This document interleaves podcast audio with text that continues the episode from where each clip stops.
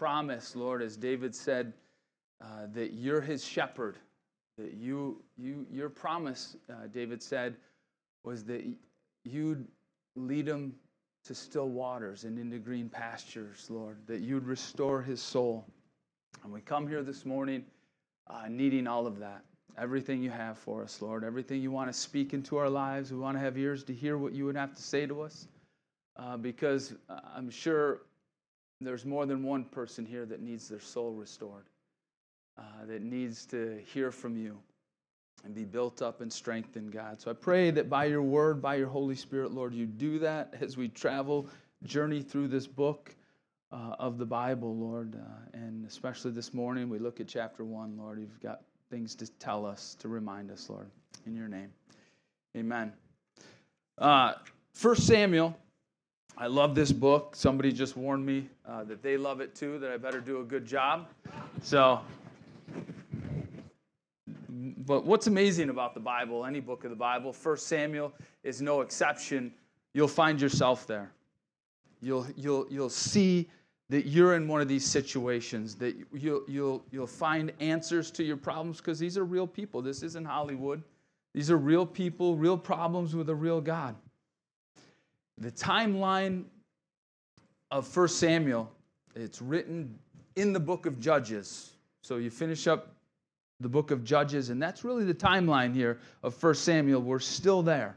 Um, it's about 10 years after Samson's birth and 10 years before uh, Samson's real weakness is going to be revealed and who he is. Uh, unfortunate, the failure that, that, that Samson was. But the moral condition, as you end the book of, uh, and I'll just read it to you guys, as you end the book of Judges, it says in there in chapter 21, it says, In those days there was no king in Israel, and everyone did what was right in his own eyes. There's no rules, there's no standard. There's nothing. And, and God sees the condition, the spiritual condition, the moral condition, the decay that's going on in Israel.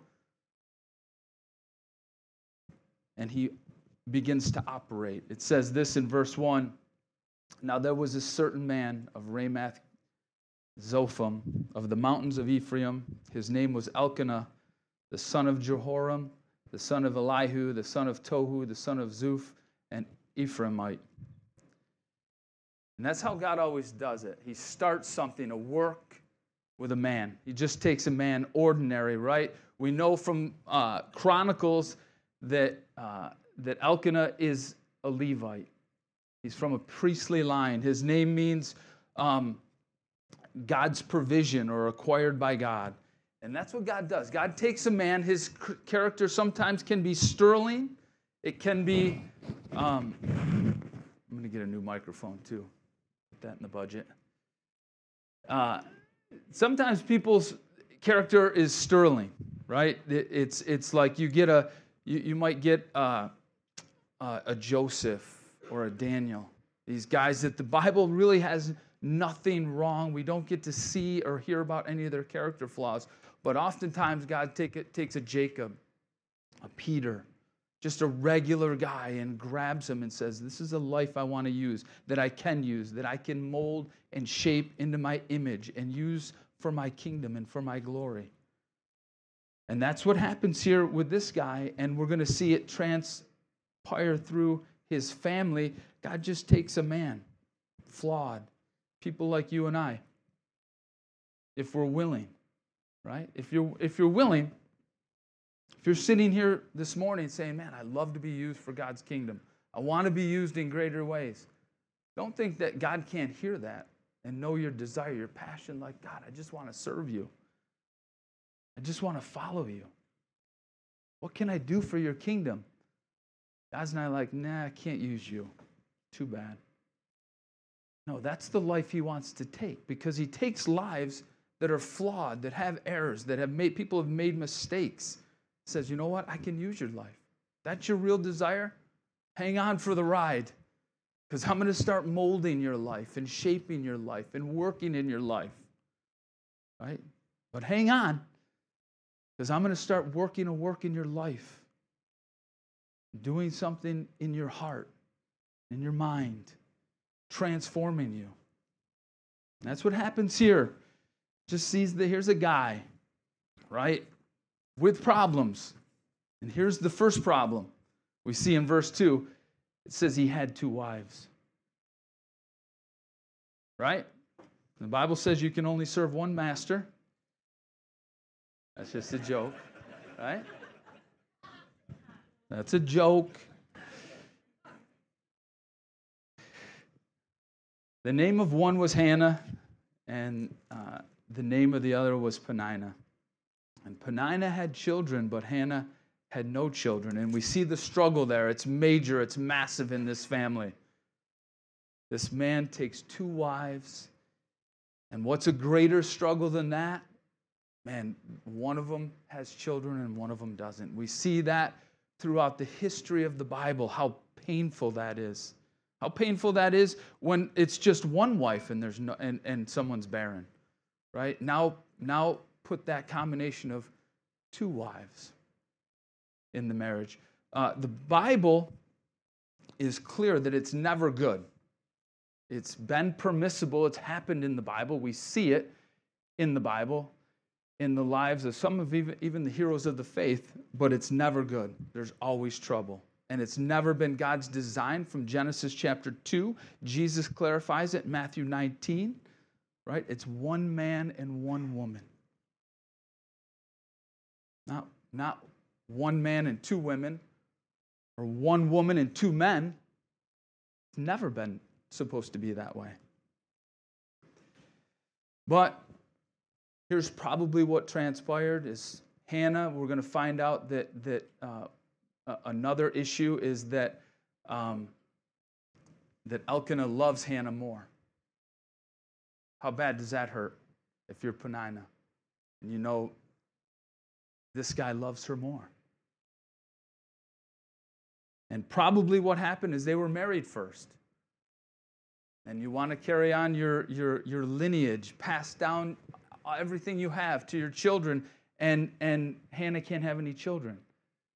So, what's he do?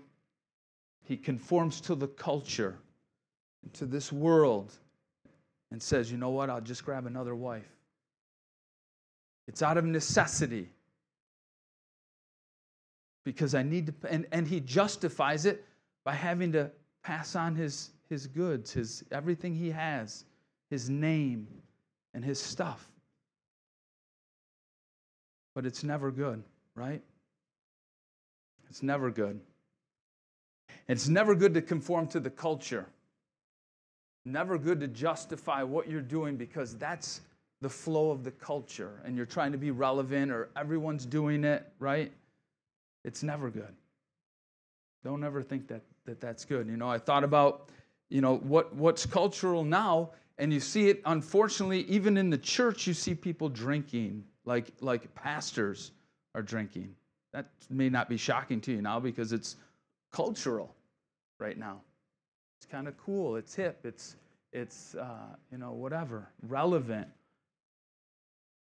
Right? I know for me, uh, before I was saved, drinking was part of my life and it um, almost literally destroyed my life. I got in a pretty serious car accident and and broke my jaw, got in trouble, all kinds of things, you know. It's and and and drinking in the Bible is never associated with anything good. It's never associated. If you read Proverbs, Psalms, right? But it can be cultural. And that's just one example. If you have a glass of beer or wine uh, while you're having whatever spaghetti or sauce, you have to have that, whatever. I'm not saying that that's, you can't do that. You know, the Bible says doesn't say you can't drink, right? My problem was, and a lot of people's problem was, you just can't have one or two or three or four. It just, all right, what's the next one? And what's the next one? And then as a mom or dad, I didn't grow up with it, this major influence, but as a mom and dad, you, you are teaching your children by example, not just what you say. You say, don't watch that bad movie. And then when they go to bed, you turn it on. You shouldn't drink. And then in the back of the fridge is, you know, wine, whatever. Right? It's you're not just it's not just for you. And Paul would call those things liberties, probably, right? You have the liberty to do certain things. But the Bible says, and Paul says, don't use that liberty as a, because it can be a stumbling block to other people, right? You just got to be careful because you're an example. Whether you know it or not, or realize it or not, your life is an example. So we see this woman, Hannah, she loves the Lord, uh, and, and so does her husband, but he conforms to the culture, and he doesn't realize the effect this is going to have on his family. Sometimes we make decisions and we, we don't understand the effect it's going to have. We don't understand how it's going to impact people around us. And this is very impactful to his family. So,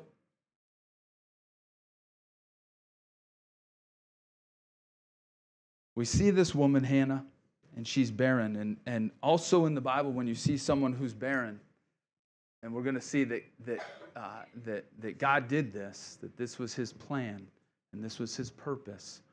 Um, oftentimes, the child that comes forth after someone who's been barren is God uses that, that child mightily. Why? Because he's conforming a mom or dad. He's using, he takes us through sometimes hard things. He allows things to go on, happen in our life to shape us and to mold us and to conform us, to sometimes even uh, our thought processes, how we live, things we do. And he's making this family. Hannah is going to be a mom of all moms. She's finally going to have a baby, and she is going to do this thing the right way. Right? I, my son Josh, uh, bad story, but uh, you know, climbing those little those little things uh, at Darien Lake where you, you climb up the ladder that can flip you off. And my son, you know, has done it a couple times, and he had all his cousins there at Darien Lake he climbed up and rung the bell, and they brought this huge prize out, and his cousin Jacob's there, and Jacob's like, he's got his dollar out or whatever, it's probably $10. Let's do this thing the right way, right? Like, we, I gotta, you know, he tried it 10 times and didn't make it, but then finally something clicked. He's like, I'm gonna do this thing, right? Well, he couldn't do it, but Hannah is able to. Hannah's gonna do this thing the right way. Hannah is gonna raise this young man that she has the right way. She sees this child as a gift. She, it's more precious sometimes when you're barren and then you have a child than if it just it just happens.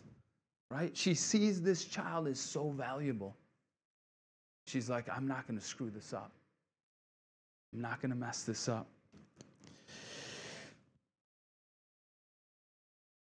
Because there's a stigma, there's pain, that comes with that, but there's purpose in the delay. She doesn't get to read, she doesn't have the privilege of reading 1 Samuel like we do. She can't read the story. She's living it, right? Heard that before. She's living this story.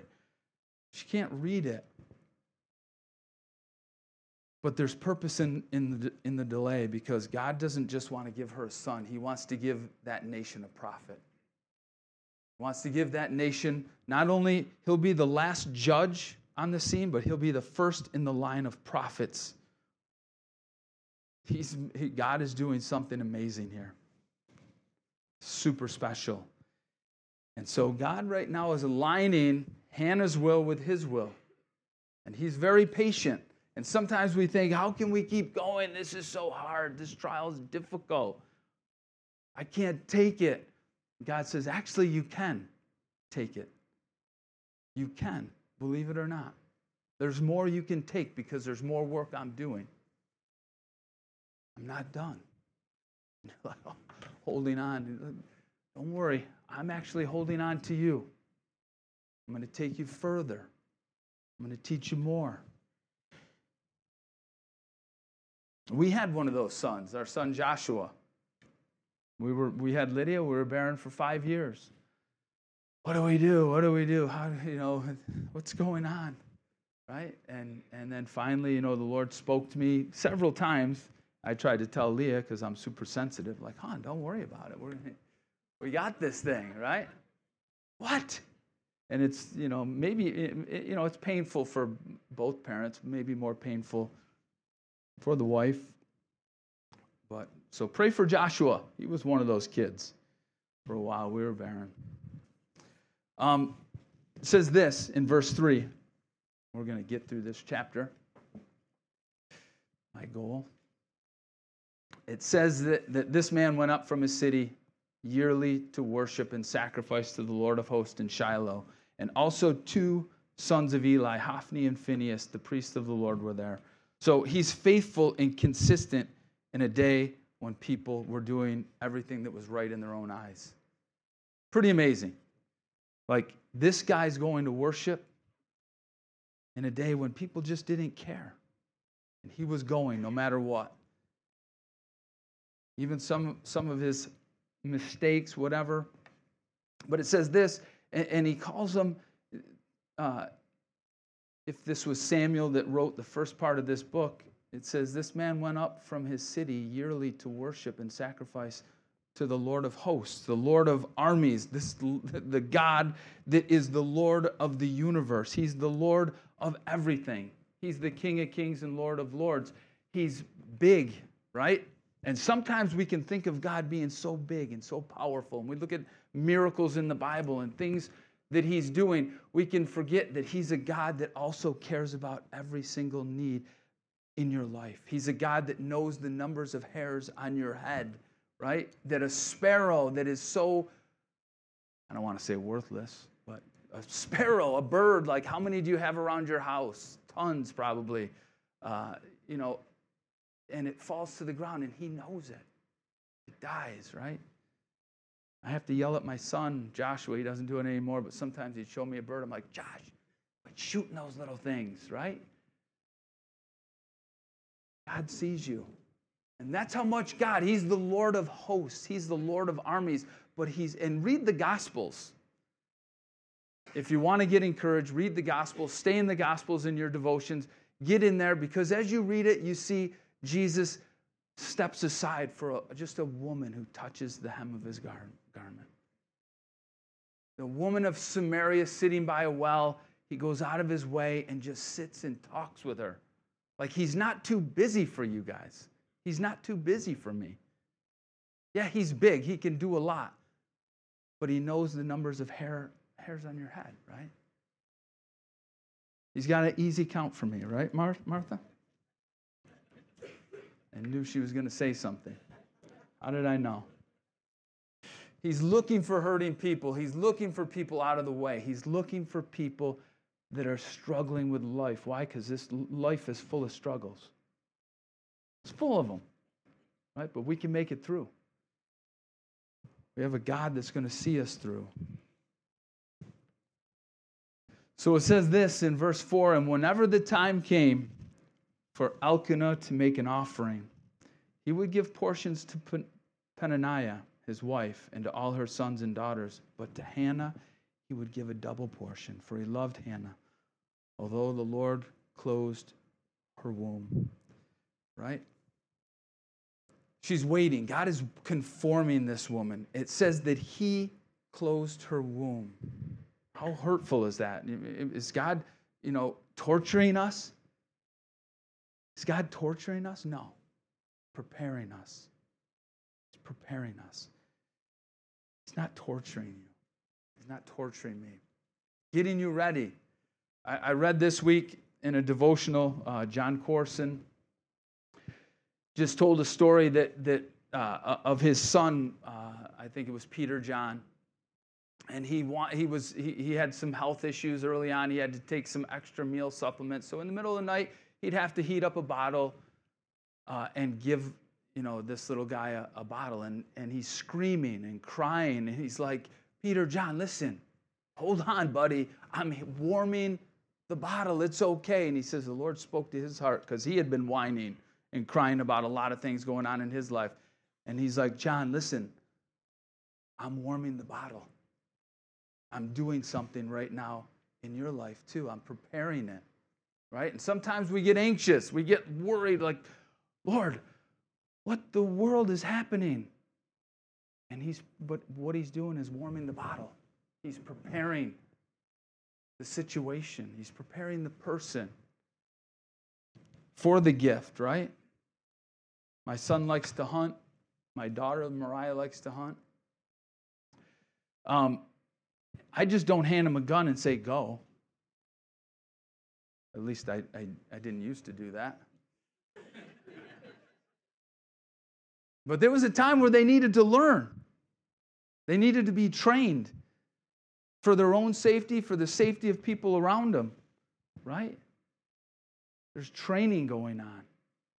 That's what God's doing. He's training you and I. We go through hard things, deep things, stuff that's like, mm, man, Lord, come on, this feels like torture. And God's like, no, no, you're on the wheel right now.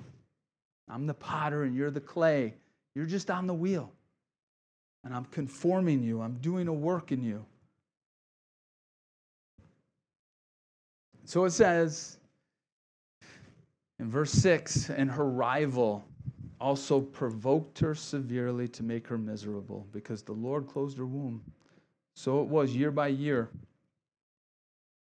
when she went up to the house of the Lord that she provoked her. Therefore, she wept and did not eat. Listen, we have an adversary. We know that. Peter talks about him. He goes about as a roaring lion, lion seeking whom he may devour.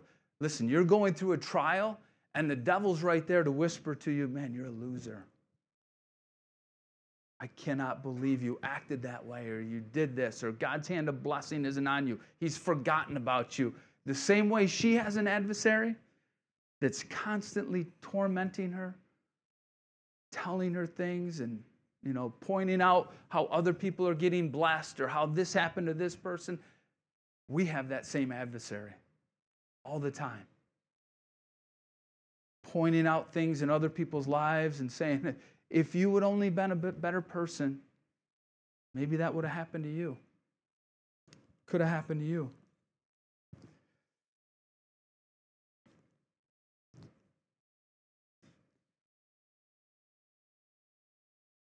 And this is really the fruit of, and you guys know it, Abraham did it with uh, Abraham and Sarah. They t- took, this is a fruit of helping God. Here, God, let me help you.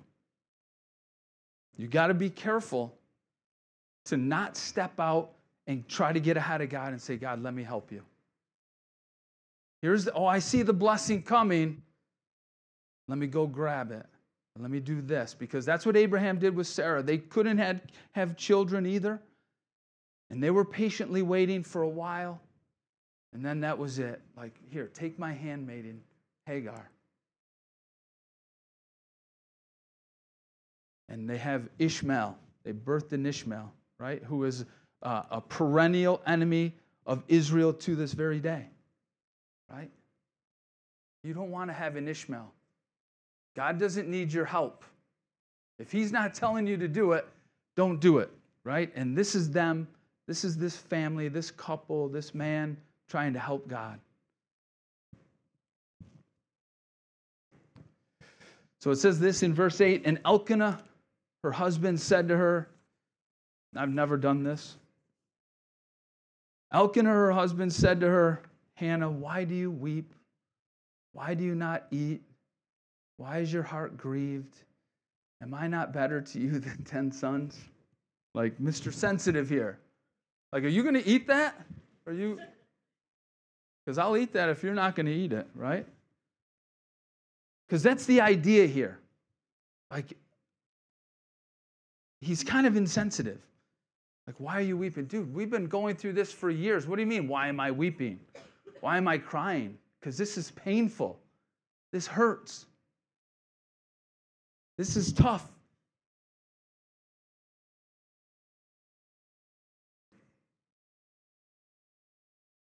Guys can be sensitive. You know, they want to know what time the Bills are playing. If I'm coming over, what size TV do you have? Does Daryl's deliver? Right? Sometimes husbands aren't that sensitive, but you know, here's the reality. His husbands are never going to be your Jesus. Wives are, are not meant to fill that void. It's never going to be that way. It's never meant to be that way. They're not going to be your all in all.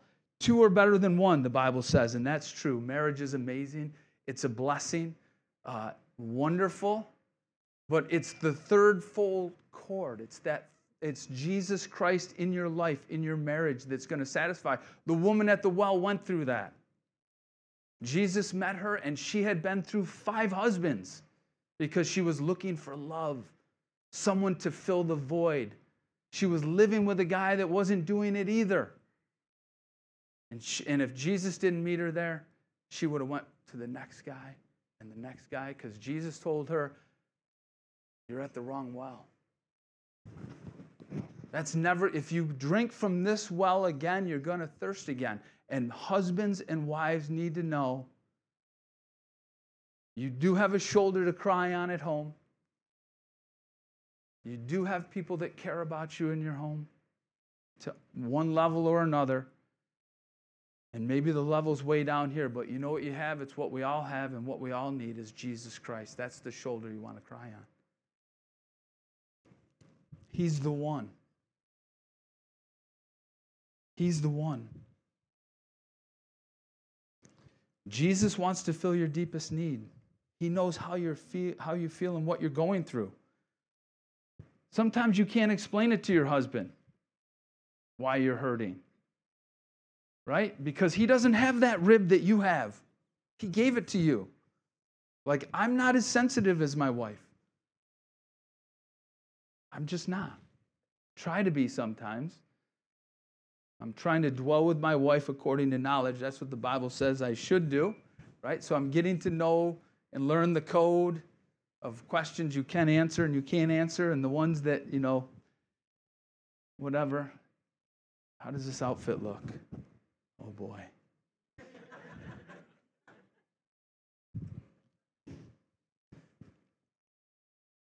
we can there's we're just not as sensitive as Jesus Christ.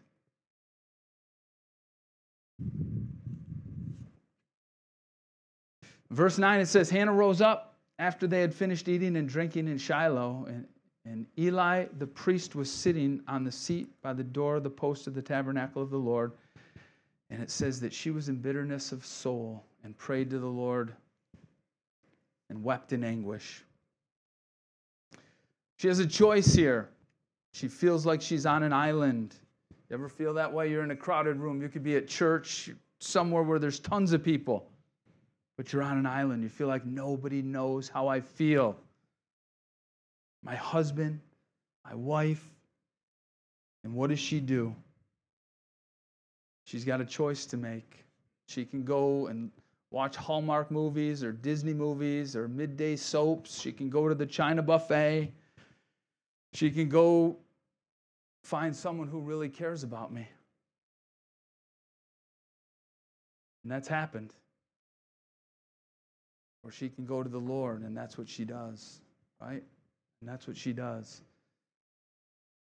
She was in bitterness of soul, and it says she prayed to the Lord and she wept. Just cried.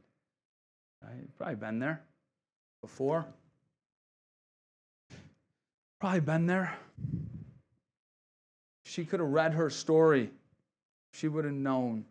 I think she would have been very patient she doesn't know. The unknown sometimes is a scary thing, isn't it? What's going to happen? How is this going to work out? She doesn't know that this trial that she's going through is going to encourage the church for centuries. What, what's happening in her life? It says this in verse 11, and she made a vow. And this is the point, this is where God, this is where the Lord, the place that God wanted to get her. This is where His will and her will connect. Finally, she says this. She made a vow and said, O Lord of hosts, if you will indeed look on the affliction of your maidservant and remember me, and do not forget your maidservant, but will give your maidservant a male child. I will give him to the Lord all the day, days of his life, and no razor shall come upon his head. She says, This is a Nazarite vow. This is something special. A Nazarite vow, you wouldn't cut your hair, you wouldn't eat anything that came from a grape, grapevine, juice, raisins, whatever, um, and nothing, you wouldn't go around anything that was dead. right? Some specific things, but she's just making a deeper commitment. She didn't want just a son for herself to take away her reproach or make her feel better. She wanted a son to raise in God's kingdom for his glory. Instead of withdrawing, and sometimes trials can do that to people, they just pull back. This draws her closer and takes her deeper. She's not making a trying to make a deal with God, right? We're going to see that at the end that she she begins to worship God even before the prayer's answered. She's not making a deal. We sometimes make God a deal. If you get me that car, if you get me a raise, I promise I'll start tithing or you know whatever it is. Uh, if you get me that car, I'll bring people to church, right? Whatever. And then it happens and you still don't drive anyone to church. Right? Because I made promises before. God is so patient, though, because he wants to fix deeper problems, deeper issues. It says this And it happened as she continued praying before the Lord that Eli watched her mouth. Now Hannah spoke in her heart, only her, and, and only her lips moved, but her voice was not heard. Therefore, Eli thought she was drunk. So Eli said to her, How long will you, be, will you be drunk? Put your wine away from you. But Hannah answered and said, No, my Lord, I'm a woman of sorrowful spirit. I've drunk neither wine nor intoxicating drink, but I've, I've, I've poured out my soul before the Lord. Don't consider your maidservant a wicked woman, for out of the abundance of my complaint and grief I've spoken until now. She's just weeping, she's crying, she's praying. Right? You ever do that where, where, where you're going through something and you're just in tears, and pretty soon you're in tears, you don't even know what to pray anymore. Right? Your, your head's in your pillow, or you're driving down the road. People probably think, who is this? No, what's wrong with this person? Right? You're praying, you don't know what to say anymore. And right, and actually Romans uh, chapter 8 says that sometimes we groan and we, we just can't figure out the what, what words to pray, what to say anymore. And the spirit, it says, makes intercession with groanings that can't be uttered. Right? And you're just praying, groaning. If your husband or wife saw you, they'll be like, What is wrong with you? Sometimes you're just sitting before the Lord, like, Lord, what do I do? You know what's going on. I can't even figure out what's going on. Right? And and and the Lord just meets you there. And the Lord's still working. God is interceding.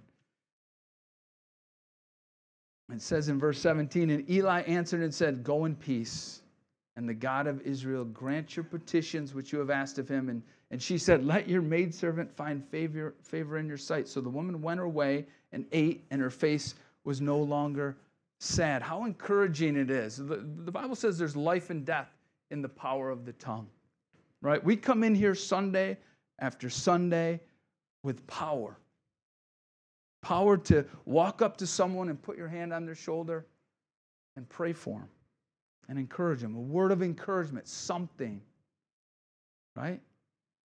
We have that power. It's encouraging, you know, sometimes at um, corporate prayer, people are just praying for different things, praying for, and then, you know, maybe they're praying for themselves. They're going through something hard. And after prayer, I'll see somebody come up, put their hand on that person's shoulder and just pray. It's a word of encouragement, you know.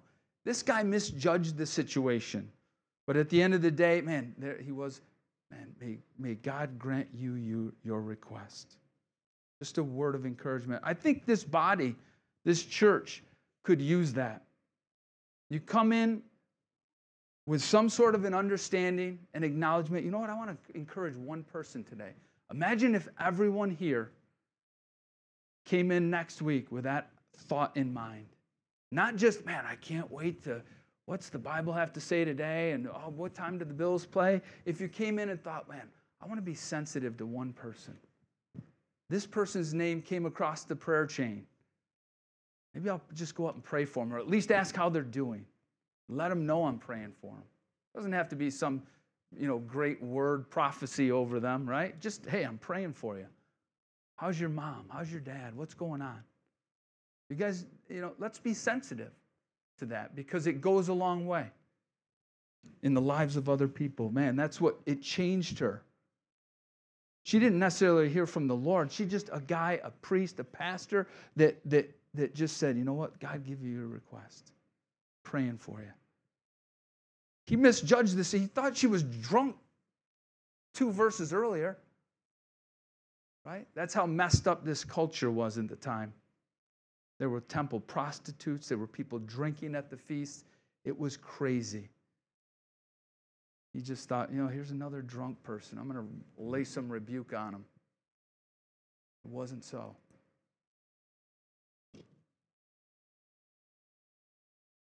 So it says this in verse 19. And they rose early in the morning and worshiped before the Lord and returned and came to their house at Ramah. And Elkanah knew Hannah, his wife, and the Lord remembered her, right? They, and, and she starts worshiping before the prom, before anything. This was after the feast. She just rose up and worshiped God. I'm going to worship you no matter what happens. Right? Are we willing to do that? No matter what happens, Lord, I just trust you.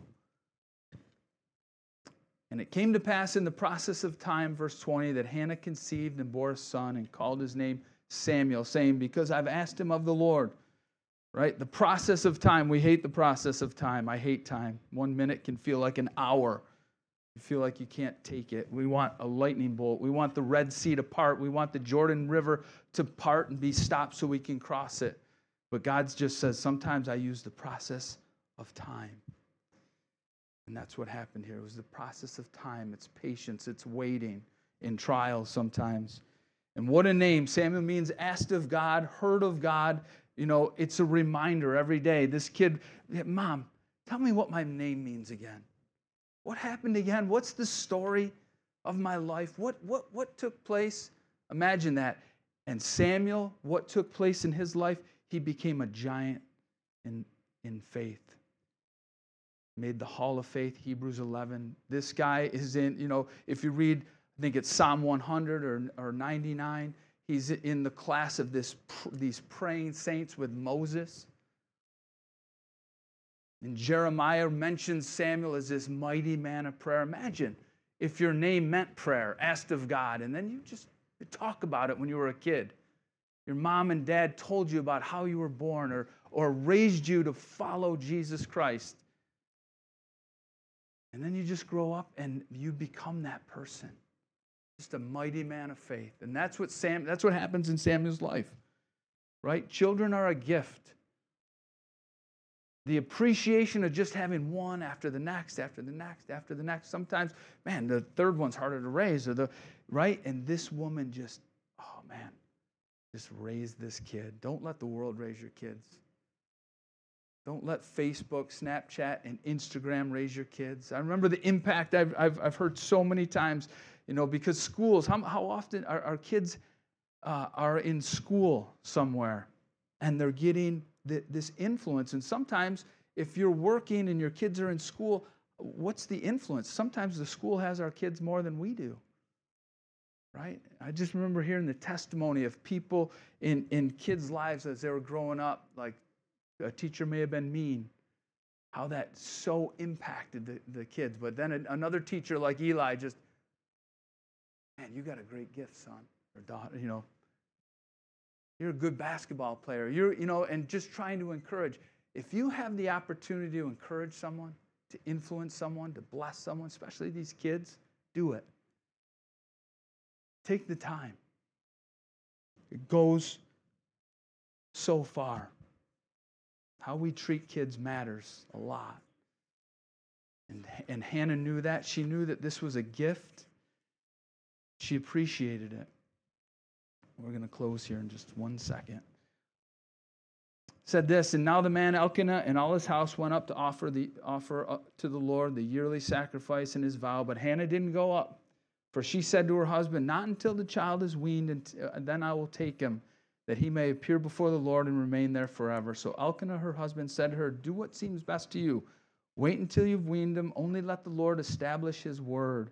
And then the woman stayed and nursed her son until she weaned him. So that's the age of three to five years old, right? That's like our little Carter's age, five years old. Imagine the investment she put in him, and then she, she's going to take this kid at five years old and drop him off at the temple. She raised that kid with an expiration date. I've got him this long and I'm going to do my best. I'm going to pour into him the most I can. I'm not going to waste a second. Right? I just got a thing. It's embarrassing, but I, I get them every week. Maybe you do, but it's a little little thing that says how long your screen time is on your phone. Anyone get those little alerts? I got an alert, and I've been kind of, it's been kind of cool. It's been a month now. I don't know why, maybe the last update. Uh, and it's, yeah, you're up a half an hour, you're down a half an hour, you're up a half an hour. And super embarrassing for me to even say this. But, you know, I was down maybe 20 minutes, which I thought was cool. But then I actually looked how long I was on stuff. And it was, uh, and this is embarrassing, Facebook was one thing I was on. Some people have Facebook. It's not necessarily a sin, I don't think. Uh, but sure is a waste of time. Sure is a waste of time. It was like, I want to say 10 hours. Is that even possible to have 10 hours on Facebook? How is that possible? I'm going to have my phone checked out. 10 hours on Facebook. What can you do in 10 hours? That's a whole day. That's a work day. Listen, I want to see your phone. No, I'm just joking. I want to check yours. That's a long time. I don't think we realize because I'm not scrolling through Facebook all the time. Like, how long have we, what, what kind of time are we wasting? Listen, this woman knew she has this much time. What can I invest in this much time? Right? If, you, if you're a coach or anything, you know, hey, I got these kids for an hour and a half. What can I shove into that time? What can I teach them in that time? Well, that's what we have with our kids. We think we've got 18 years. Oh, it's so long. Well, the most impactful time in a kid's life is from age uh, up to age five.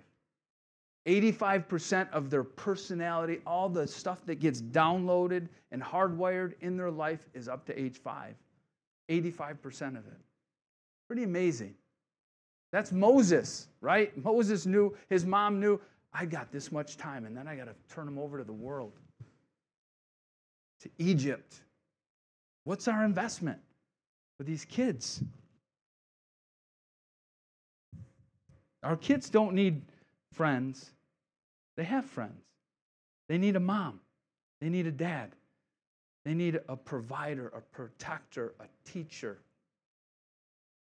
someone that's telling them right from wrong, right? You can be a friend too, but you need to be all that first. Someone that's going to be an example to them. Verse 24 says, And when she weaned him, she took him up with her with three bulls and one ephah of flour and a skin of wine, and brought him to the house of the Lord in Shiloh. And the child was young, and they slaughtered a bull and brought the child to Eli. And she said, Oh, my Lord, as as your soul lives, my Lord, I'm the woman who stood by you here praying. This is like five years later, four years later. For this child I prayed, and the Lord has granted me my petition which I asked of him. Therefore, I've lent him to the Lord. As long as he lives, he shall be lent to the Lord. So they worshiped the Lord there. Eli's 90, uh, and, and and she was committed to what her plan was. What she told God she was going to do, she did it. That's the way she raised him, right? And that's not the only child. We're going to read in chapter 2 that she has three more sons and two daughters on top of that. This wasn't the end, but God was patiently waiting and training her. For God's possession. You might be going through something hard today difficult. You think, I can't take another day. Well, you might be able to take another day. Let's see. Because God's at work while you're waiting. You don't have the end of the story. It'd be nice if we had our whole life mapped out, wouldn't it? Just read that. I'd start right at the end. What happens to me? Right? We don't have that privilege. We're walking this life by faith, trusting God, a God who cares. And if you get discouraged, you've got the Word of God jump back in it and find out what happened to these men and women of faith who walked through hard things, who went through hard things, and get encouraged that you can keep going, right? So, Lord, we're so thankful, God, for your love, for your patience, your enduring promises in our life, Lord. Uh, thankful, thankful for this book of for Samuel.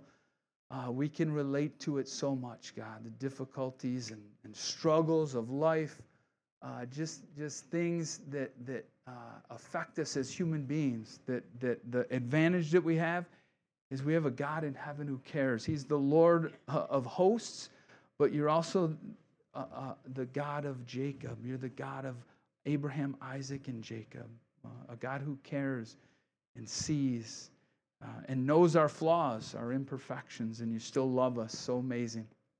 We give you our lives. Pray for these guys this week, Lord, that you would bless them, uh, encourage them, and stir their hearts, Lord. Remind them of, uh, of your word. in Jesus' name, amen.